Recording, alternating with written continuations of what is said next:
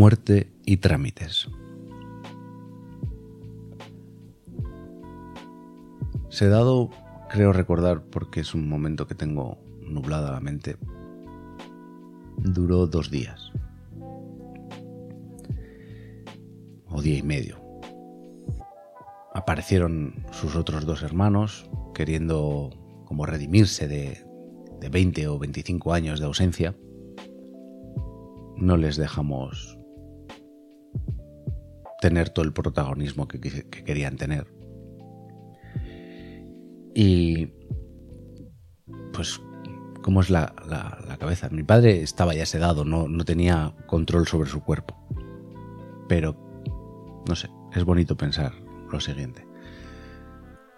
El día antes de morir, mi madre pasó la noche con él, con mi tía también, la hermana de mi madre, esperando que muriera.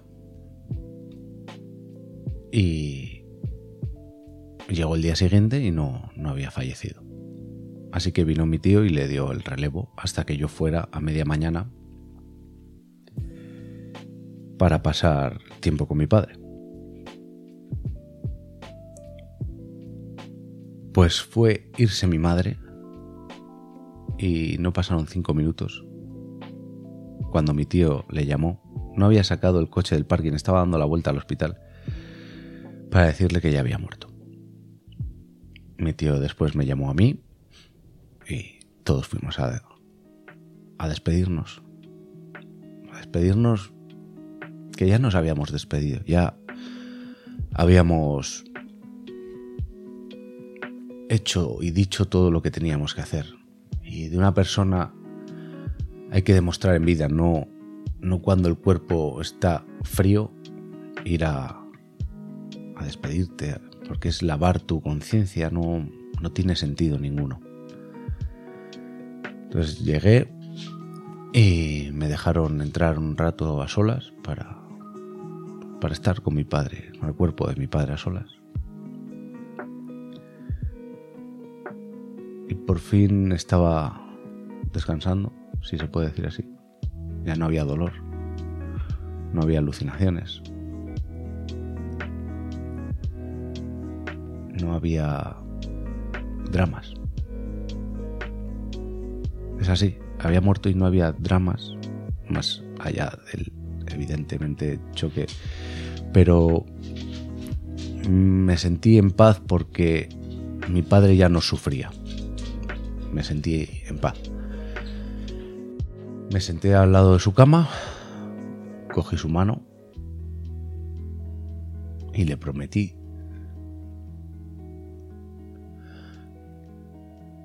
que iba a cuidar de la familia.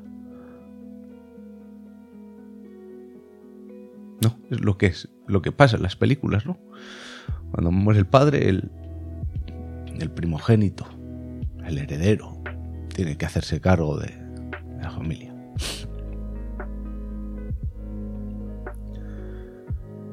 Yo tenía 33 años. No estaba preparado ni para ser padre. Nadie lo está. ni para ser padre y mucho menos para que no tener a mi padre que me enseñara a ser padre. Me había enseñado toda su vida por cómo me trataba. Pero lo necesitaba. Lo necesitaba y lo necesito a día de hoy y solo puedo tirar de recuerdos de cómo actuaba mi padre cuando yo hacía tal o cual cosa. Entonces le prometí que yo me iba a hacer cargo de todo, que mi madre no iba a estar sola, que no le iba a faltar de nada y que yo iba a arreglar todo. Lo peor de la muerte, para mí, lo peor de la muerte de un, de un ser cercano es todo lo que viene después. El vacío que deja, pero sobre todo los trámites que hay que hacer. Mi madre no podía hacerse cargo de nada.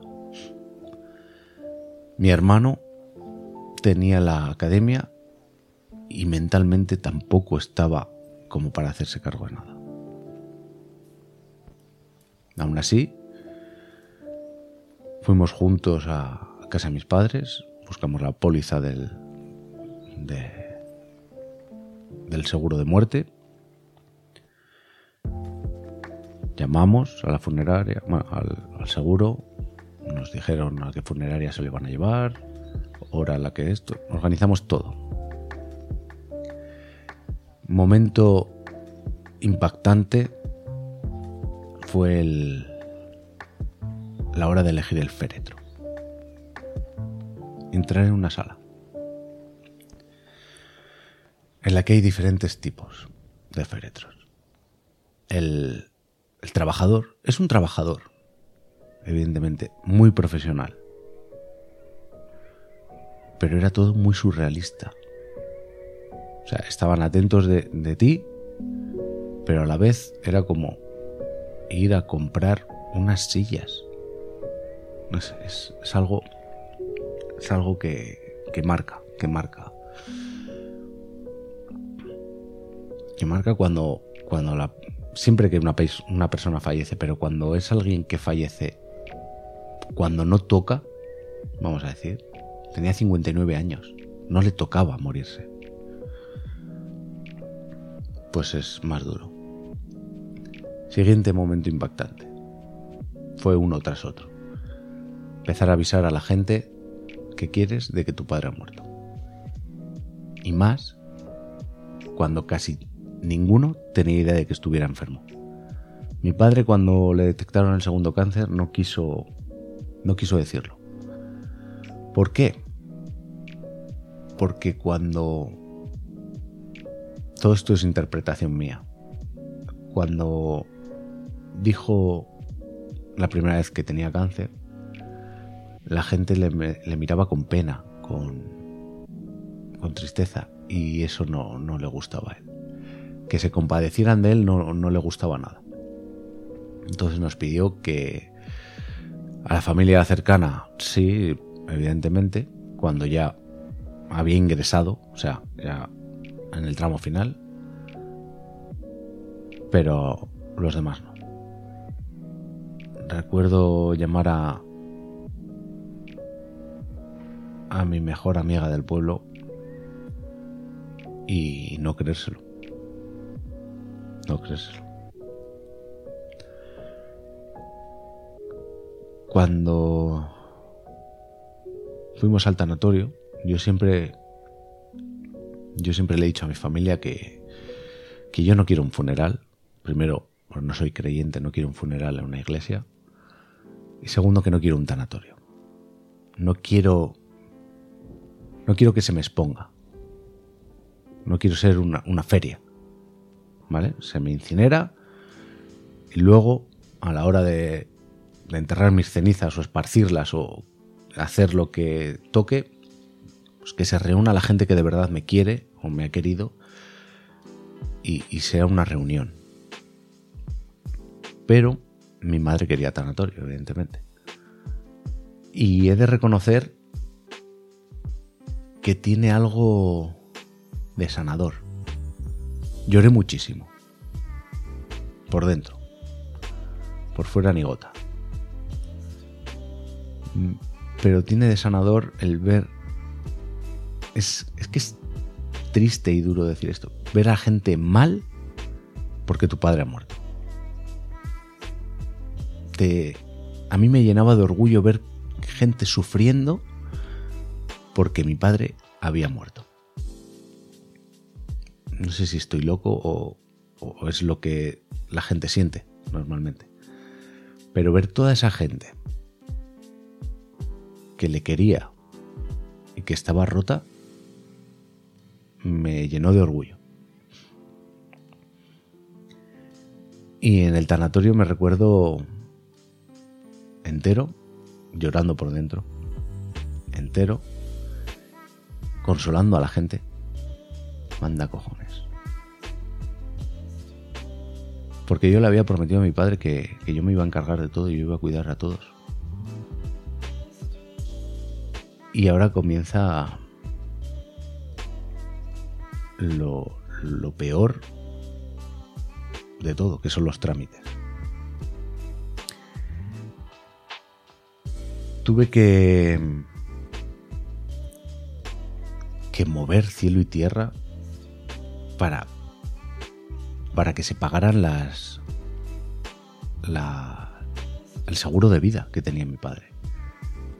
O sea, conseguir que ese seguro pagase fue durísimo. Daban ganas de ir y quemar las putas oficinas del seguro. Cada vez que entregabas algún papel, te venían con que necesitaban otra cosa más. Tuve que ir a donde el, su médico de cabecera y pedirle todas las veces que había ido mi padre al médico, desde 2006 creo que era, gripes, infecciones de orina, cualquier cosa, el médico flipaba. Pero me hizo un informe y lo entregué. Más cosas, es que pedían, pedían absurdeces. Cuando eh, en las cláusulas te pone que no se hacen cargo de, la, de pagar la póliza si el caso de la muerte es suicidio, en el informe forense ya pone que ha muerto de cáncer. ¿Qué más necesitas? Paga y punto. En el seguro de vida, por ejemplo, que tenía en el trabajo, fue presentar el informe de defunción, que viene la causa de la muerte, y a los tres días estaba el ingreso hecho. Para esto, para conseguir todo esto, me tuve que pedir los 15 días o los 12 días, no sé cuántos son ahora mismo, de permiso de lactancia. No pensaba pedírmelos. Y llamé a mi jefe y le dije, necesito pedirme estos días. Dice, bueno, te corresponden, aunque no me habías dicho que no los ibas a pedir, no los ibas a pedir. Y le dije, mira, se ha muerto mi padre y necesito estos 12 días para, para trámites. Evidentemente la noticia le, le, golpeó duro, porque no había dicho yo tampoco en el trabajo que mi padre estaba malo. Me notaban raro, sí, pero bueno, pues tendrá una mala racha. Así que eso, me, me, dediqué a recorrerme oficinas, despachos de abogados y mierdas varias para conseguir que a mi madre le dieran lo que le correspondía a mi padre.